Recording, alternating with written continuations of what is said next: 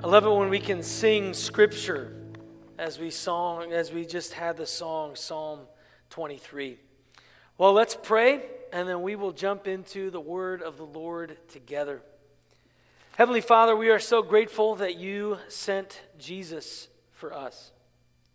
We thank you also that as he ascended, the Spirit of God fell upon your church. I pray that as we open up your word today, the wonderful, beautiful, inspired Word of God, that we'll be challenged.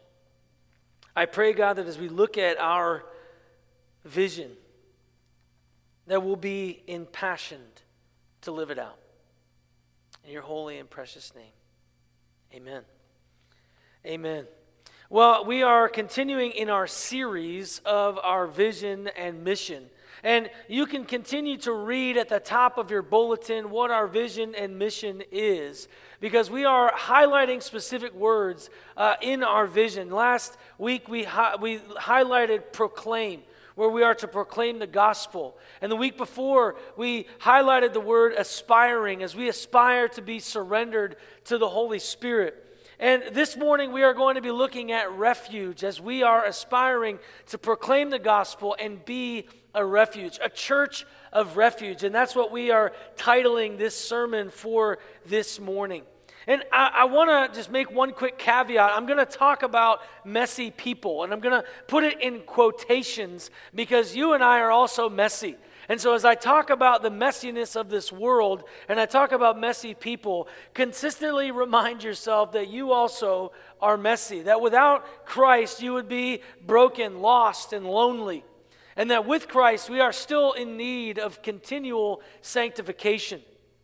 So, I want to tell you a story of a young man named Rob, and he would be okay with me telling this story because he tells this story often himself, and so does his wife because at the time she was his girlfriend. And, and Rob was a student at the University of Pittsburgh and attended our church plant called Aletheia Community Alliance Church. And I remember one Sunday I got a phone call from his girlfriend, now wife, and she said, You know, we're not going to come to church today.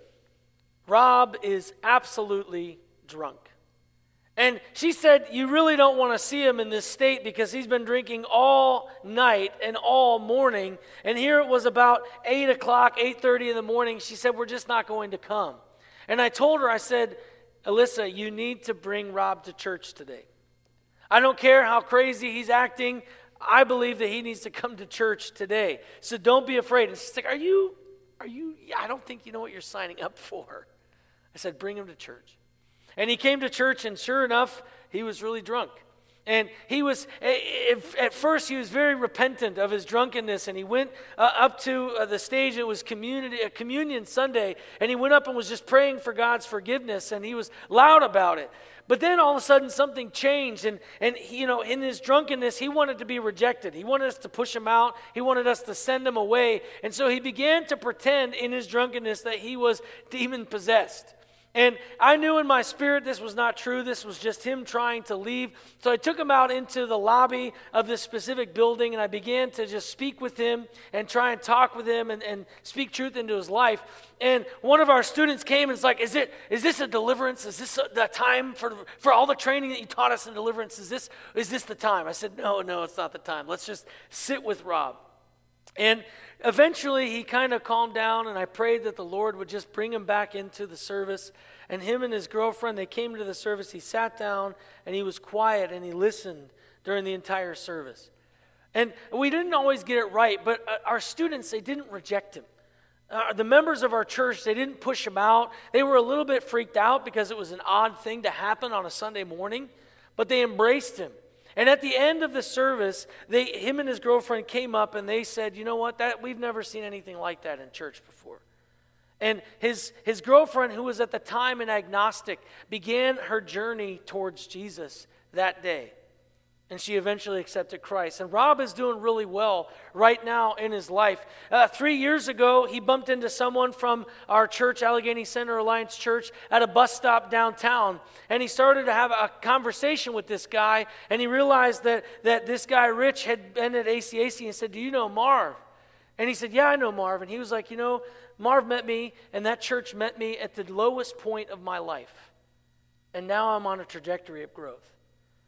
I'm not saying that I always get it right. I'm not saying that our church plant always got it right. But in that Sunday, in that moment, we got it right. And the Lord did an incredible thing in the life of Rob. But when it comes to Sunday church, we don't encounter stories like that often.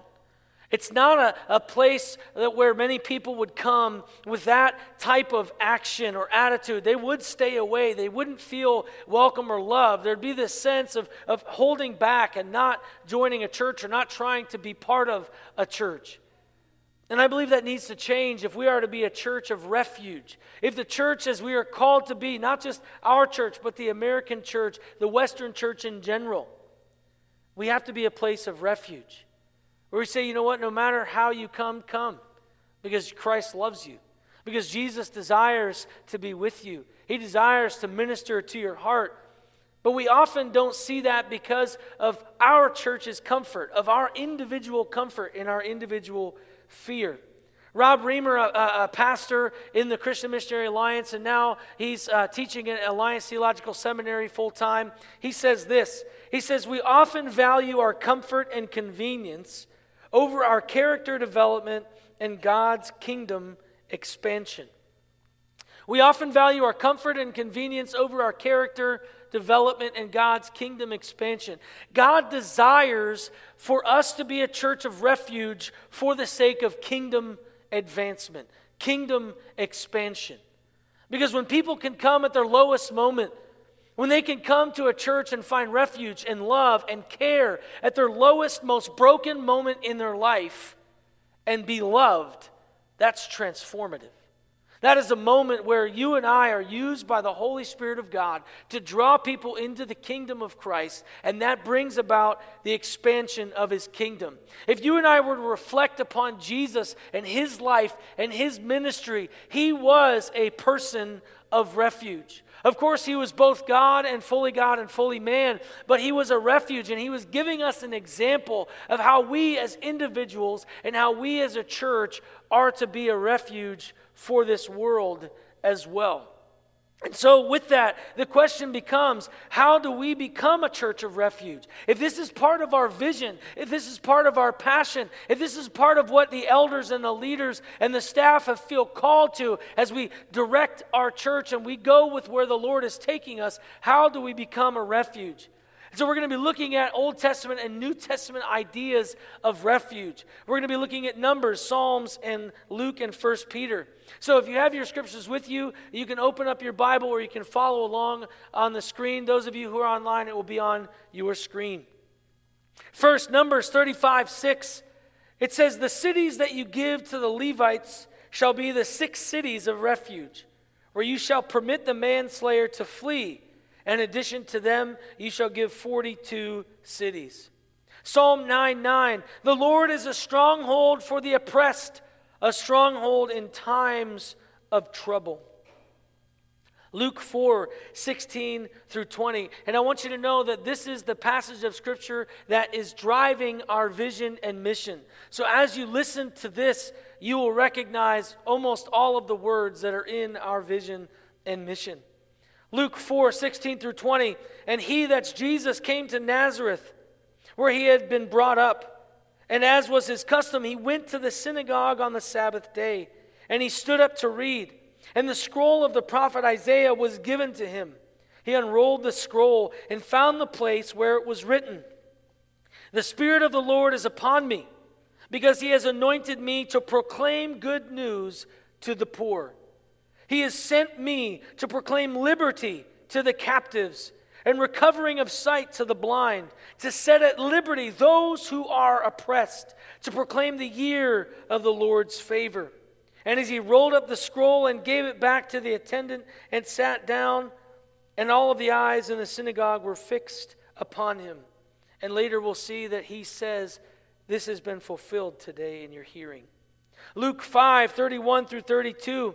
And Jesus answered them Those who are well have no need of a physician, but those who are sick. I have not come to call the righteous, but sinners to repentance. And finally, 1 Peter 2 9 through, 20, through 12. But you are a chosen race, a royal priesthood, a holy nation, a people for his own possession, that you may proclaim the excellencies of him who called you out of darkness into his marvelous light. Once you were not a people, but now you are God's people. Once you had not received mercy, but now you have received mercy. I urge you as sojourners and exiles to abstain from the passions of the flesh which wage war against your soul. Keep your conduct among the, among the Gentiles honorable, so that when they speak against you as evildoers, they may see your good deeds and glorify God in the day of visitation. Wow, those are some powerful passages of Scripture. And each and every one of them speaks of the idea of being a refuge. Whether it's God being a refuge, which in the Psalms, almost 59 times, 59 times the Psalms talk about the Lord as a refuge, talking about the Lord as a stronghold that we can run to. But also, we see the cities of refuge that are mentioned. We see that the Lord is our rescuer and that we are called to live out the vision and mission that Jesus himself lived out. That is important. As Jesus said, This is why I have come. And he said, The Holy Spirit will fill the church. We are to fulfill the mission of Jesus as well. And the first thing that we can notice in order to be a church that is a refuge is that the world's trash is the Lord's treasure. The world's trash is the Lord's treasure. Now, again, I put trash in quotations because you and I need to recognize that we are no better than those who are oppressed, no better than those who are broken and lost, no better than those who have found themselves in drunken stupors, or no better than those who have been high, no better than those who are poor. We have no betterment than them. But we need to recognize that they are treated many times. Those who are oppressed and broken and lost and lonely, they are treated like the world's trash. But they are the Lord's treasure. The word oppressed is defined as this to be burdened with cruel or unjust impositions or restraints, a subject of burdensome or harsh exercise of authority or power. They are pushed down, the oppressed. They are marginalized. They are set to the side. They are ignored. They are uncared for. For those who don't find themselves in the same area of oppression, we stand above many times looking down. You see, we consider, even in ourselves, possibly that they are the world's trash and not seeing them as the Lord's treasure. But if we are to live out what we are called to live out. As individuals and as a church, we must see each and every individual as the Lord's treasure. Someone who is to be loved, someone who is to be cared for, someone who is to be welcomed in. That should be our heart, for it was the heart of Jesus himself. Jesus again declares this truth and I believe that Jesus is declaring this that the Lord is the key to freedom that unlocks the door of oppression. He is saying that if you follow me, the door of oppression will be unlocked you will be able to walk out of that oppression. Now, your state and your status may never change, but as the body of believers, as we are led by the Lord, we can bring them into fellowship. Those who maybe we would have ignored or marginalized or pushed away ourselves, we can bring them into fellowship and say, you know what, we are going to break the yoke of oppression upon you. We're going to walk with you. We are going to love you. We are going to be a people, individuals, and a church of refuge for all. Despite where people may find themselves, that is what we are called to do. Pastor Rock, a, a, great mentor of mine in preaching from Allegheny Center Alliance Church, he always says this statement. Many times we often pretend like our poo doesn't stink. I know that's a little bit harsh, but it's true. We need to recognize that we are no better than anyone else in the world because the, at the foot of the cross we are all equal. And in order for us to be a refuge, we need to capture that. And we need to recognize that you and I can be the key used by the Lord to unlock the door of oppression. The Greek word that Jesus used for liberty in verse 18 is aphesis, and it can also mean a release or forgiveness.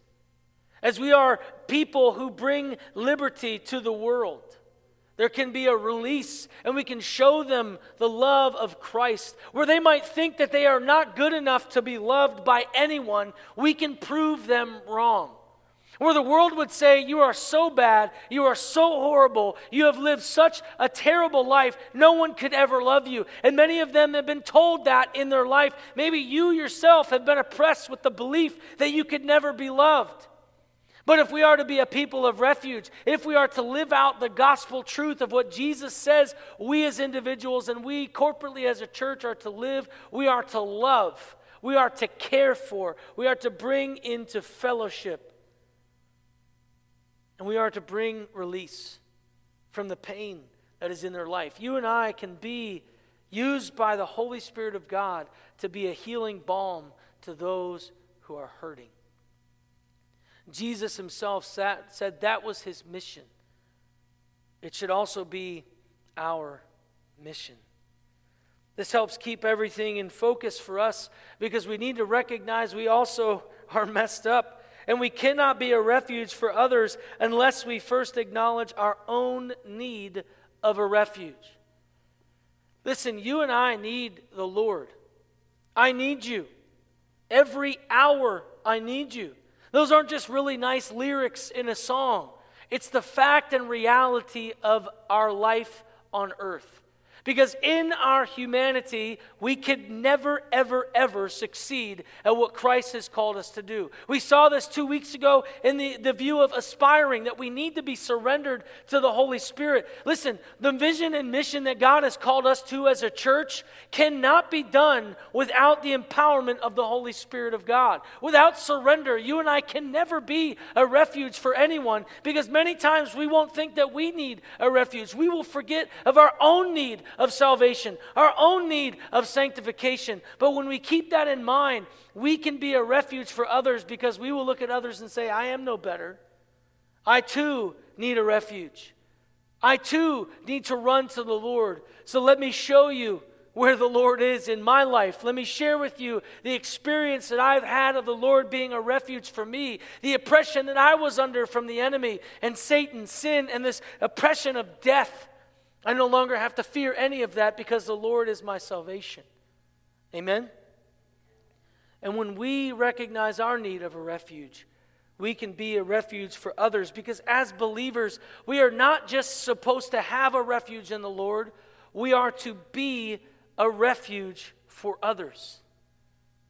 We are to be a refuge for others. It is a call upon the believer's life. But often, often we don't live into that. Often I don't live into that. Often our church does not live into that. I would venture to say that at least half of us in this room, half of us in our church, if a Rob came into church on a Sunday, there would be all kinds of pain and struggle to love that person. There'd be the sense of maybe I don't want to come to church today. Maybe I should just walk away from that person rather than engaging them and loving them where they are. Now, I say that, I, I really believe that's true. And so we've got a lot of work to do, a lot of surrender to do to the Lord in order to be a people who are a refuge. We can love that person, we can care for that person, we can invite them into fellowship. It's important for us to see our need to be a refuge as individuals and as a church. The Great Commission is our mission to go into all the world, but we do that empowered by the Holy Spirit and also willing to engage the messiness of the world. Because when we engage with messy people, messy people will come into church, but we're already messy. So let's welcome them. Where no one is perfect, no church is perfect, no person is perfect. We are to draw those who need Christ through our love. The next thing that we can see is that as believers, we should seek to engage the broken, not ignore them. Seek to engage the broken, not ignore them. In those Old Testament passages, in Leviticus specifically, we see this call for the priests to, to build cities of refuge, where the manslayer, someone who accidentally killed someone, can run to the church and be a refuge, have a refuge and safety until things can be looked into, until the courts can look at all the, the, the evidence of what happened, and they can go and claim sanctuary. Maybe you've seen that in the old, uh, in the old church in, in England and all these different places. You see someone running into the, the church and saying, Sanctuary, sanctuary, because it's a place of refuge. It was a story that we already recognized in the Old Testament.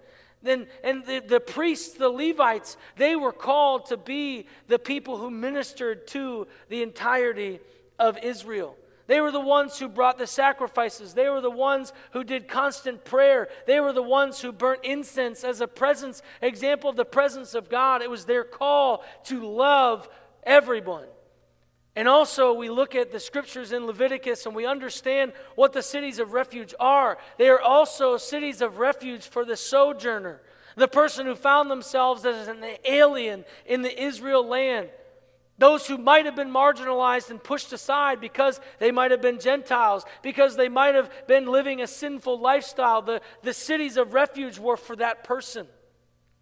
Now, do you think that was convenient for the Levites to have to deal with all of this mess? To have to deal with a manslayer who they're not sure if he actually was a murderer or not, but they're supposed to be a refuge to wait and find out. That's not convenient and dealing with people who are oppressed and broken and lost and lonely and living into that. It's not convenient, but you and I are called to do so. I love what A.B. Simpson says. He says this Oh, that every consecrated heart, every circle of professed holiness might be a city of refuge, where poor sinners would know that they would ever find a welcome. This is the service to which Christ is calling his consecrated people, the church. You and I are called to be a refuge. Why is that true? Why can I say that with conviction? Because in that passage of 1 Peter, you and I, as the church, are called priests.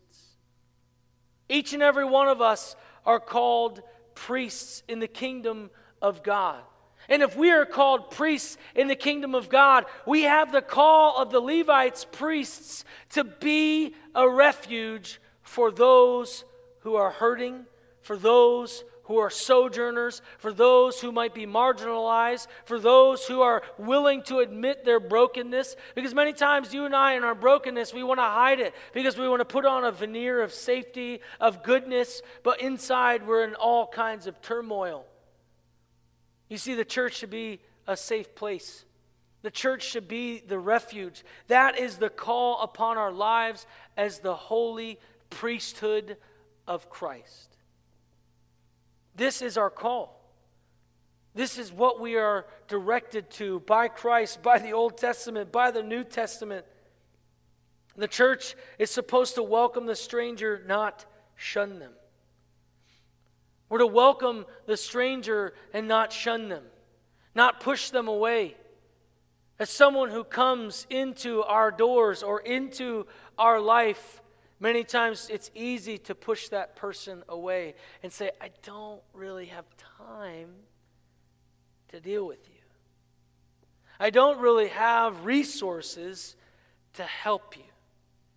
But many times, people, and you've experienced this in your own brokenness, I'm sure. Many times we just need someone to sit with us, to be with us. You know, many times as a pastor, I always feel like I have to have something to say, right? When someone comes and they're like, oh, I'm really broken. Oh, my marriage is in shambles. What should I do? And there's always this sense of, well, I have to have the answer. Man, if I don't have the answer, it's going to just continue to spiral down and then it's going to be my fault. But really, what that person is craving is someone to just sit with them, to be the presence of Jesus in the midst of their brokenness.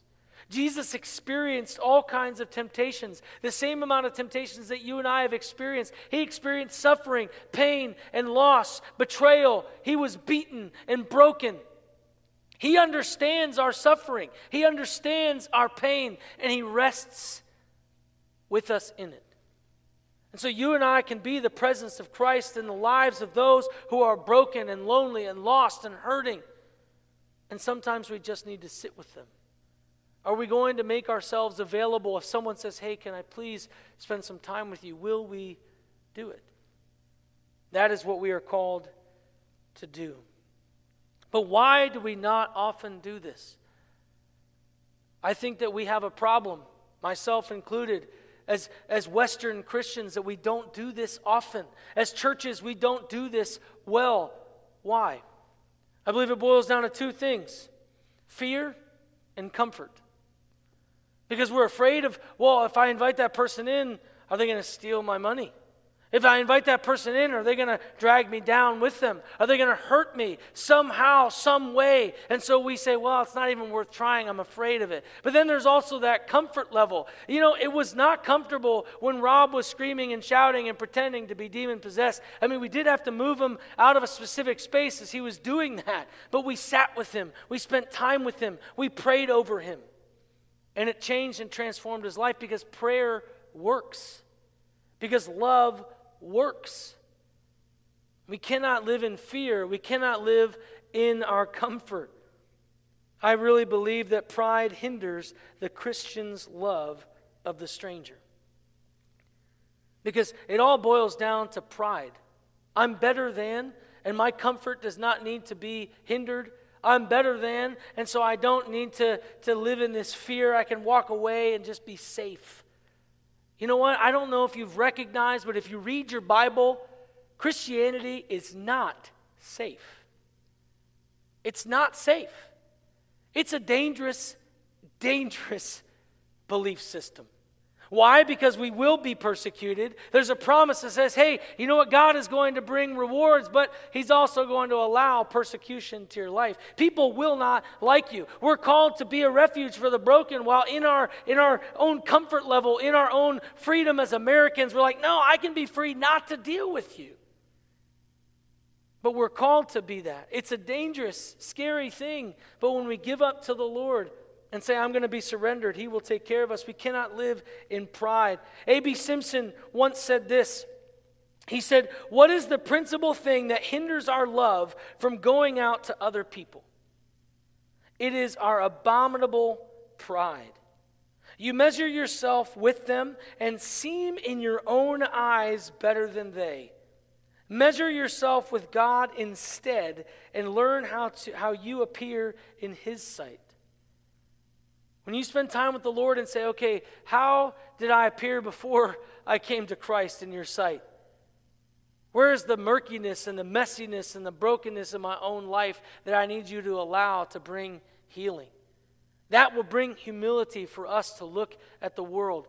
You see, these words weren't just something that A.B. Simpson spouted off.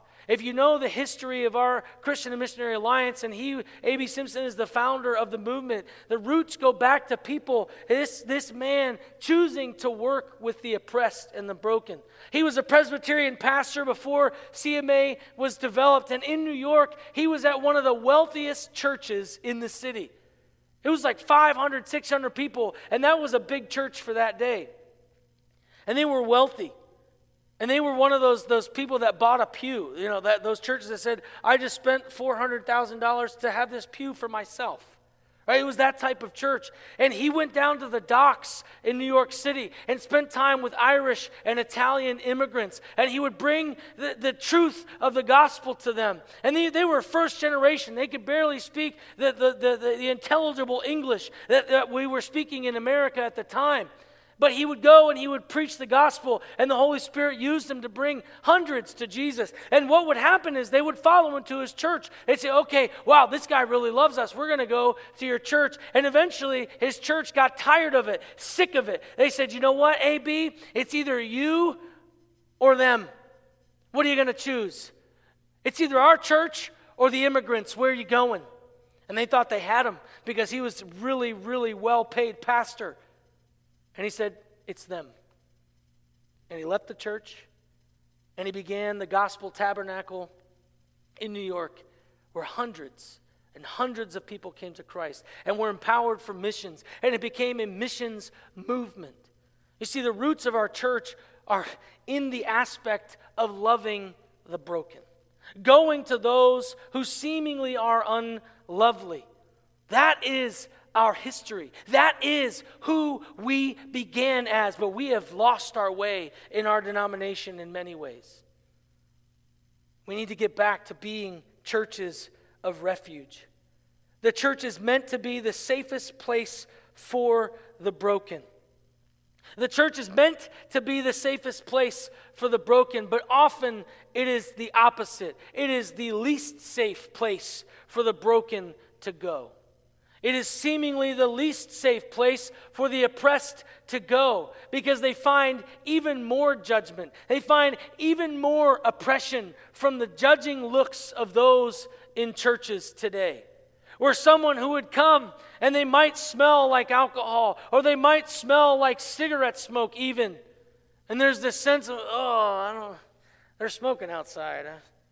You know what, Pastor? There's someone out there smoking. He looks kind of weird. Can we just kick him off the, kick him out? In this very church, I was asked that very thing. That broke my heart. Because who cares if they're smoking? Who cares if they're high or drunk? Are they coming to church? Are they seeking Jesus because there's something that they desperately know they need? Man, we should welcome them. Because they recognize their brokenness, they recognize their need. And that's why Jesus said, I came for the sick, not the healthy. He wasn't saying to the Pharisees that you don't need the Lord. He was saying, You don't recognize you need the Lord, but these people do recognize they need the Lord. And so I'm going to minister to them because you're a waste of my time because you think you're great, you think you're awesome, and you're not willing to bend. You're not willing to admit that you're messed up. And so I'm going to spend time with the broken. And he spent time with prostitutes, liars, cheats, thieves, ethnically pushed aside people. And he was called a sinner for it. He was marginalized himself and rejected for spending time with those people. The Pharisees looked upon Jesus with derision and said, Oh, he's not a prophet. Look at who he hangs out with. Oh, man. But he was the greatest prophet. He's the greatest priest. He's the greatest king. He was the Messiah. And if we say that we are followers of Jesus, we need to follow him where the prostitutes and the cheats and the liars and the ethnically marginalized and the poor and the broken, that's where we need to tread. Are we doing it? I think that we as a church individually, us as myself included individually, in the American church and Western church as a whole, have a lot of work to do. We are called to be a church and called to be a people of refuge. And finally, I believe in order to become a church of refuge, we must remember that the church is the sanctuary for the sick. The church is the sanctuary for the sick. Because broken people recognize their brokenness. It's those that don't think that they're broken that miss the reality and the depth of their own brokenness. You and I, we shouldn't come to church expecting this idea of, of you know, having some type of inoculation to make us feel a little bit better about ourselves. We should come to church saying, I need to meet with Jesus. We should go to our devotional time saying, I need to meet with Jesus because I'm broken. I'm hurting. We need to walk in honesty. We need to walk in recognition of our own desperate need for the Lord. And so when we come to church, we come saying, you know what? I need the healing touch of Jesus. Every Sunday, you and I need the healing touch of Jesus because something would have happened in our week that we need to pursue his face and pursue his presence. And we should be pursuing his face and his presence in all aspects of our lives. This is not a clinical checkup. This is for people who recognize their need. And we all desperately, myself, the elders, the staff, we all desperately need the Lord. Comfort cannot be our king. Pride should not rule our steps. The church must be a welcome, safe, and healing place for the lost, the lonely, the broken, and the oppressed. That is what we are called to be. Let's pray. Heavenly Father, I thank you for your love. I thank you so much for how you loved us. How, when we were far from you, you made us a people through Jesus, through the death of Christ, through the resurrection of Christ, through the love that you lavished upon us. We were drawn into your kingdom. Father, I pray that we will also be a people who seek to bring people to Christ. For we are beggars who found the bread, and we should go to the other beggars and bring them to the bread of life. May fear and comfort not be our gods. May you be our God.